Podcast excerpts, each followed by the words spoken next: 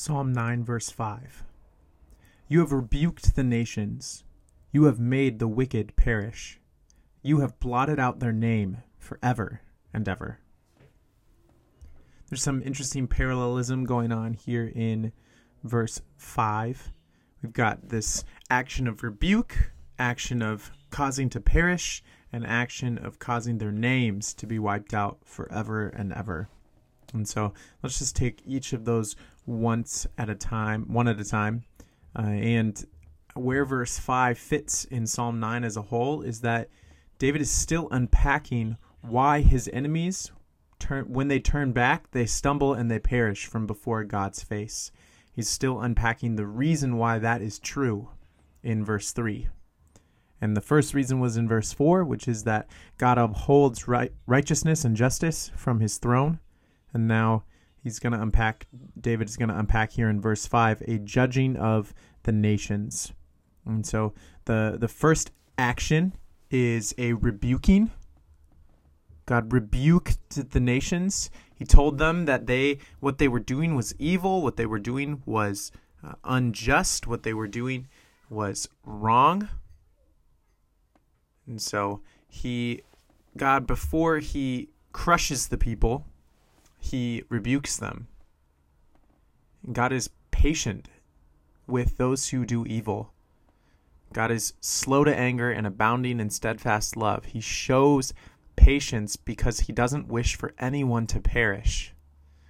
And yet, the second part of this verse, verse 5, is true in that God does cause the wicked to perish. When his, when his patience runs dry, when he when it is time for his justice to be satisfied god causes the wicked to perish. And the wicked is parallel to nations in this passage. And so uh, we can we can assume that david is referring to those in this verse who stand outside the bounds of god's covenant people they stand outside the bounds of israel. That that God judges, God rebukes them for not following him, and then he causes them to perish in their wickedness. If we were to bring this verse, verse 5, into a new covenant context, we would have to say that uh, the ideal, the ideal for those who do not know God is that they would repent and turn from their wicked ways. But if they do not repent, then upon death God will judge them for their wickedness. And that's the, the truth here in verse 5. And the conclusion, the last piece here, uh, what's paralleled with nations and wicked ones is their names. So their reputation, their name, it's going to be wiped out forever and ever. There's an emphatic nature to this statement that there's there's going to be no memory of them. And we'll continue to see this in verse 6, but uh, we can we can think of Proverbs 10 verse 7 here. We've covered Proverbs 10 verse 7 in the podcast, but the the verse reads, "The memory of the righteous is a blessing, but the name of the wicked will rot." And so God takes those who has rebuked that haven't turned from their sins, he causes them to perish, and as he causes them to perish, their name is blotted out. There's no good attached to their name. And so, if you want to have a lasting name throughout history, don't rebel against God. Listen to his rebuke, turn from your wickedness. And instead of having your name blotted out, your name will be attached to the name above all names, who is Jesus Christ. And Jesus Christ's name will be exalted forever and ever.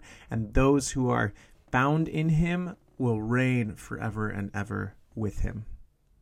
And so the way that we can pray from this verse is that we can just pray for God to show patience to those outside the Christian community that don't know Him, but that God would in time judge those who do not turn from their wickedness, either in the cross of Christ or in eternity forevermore.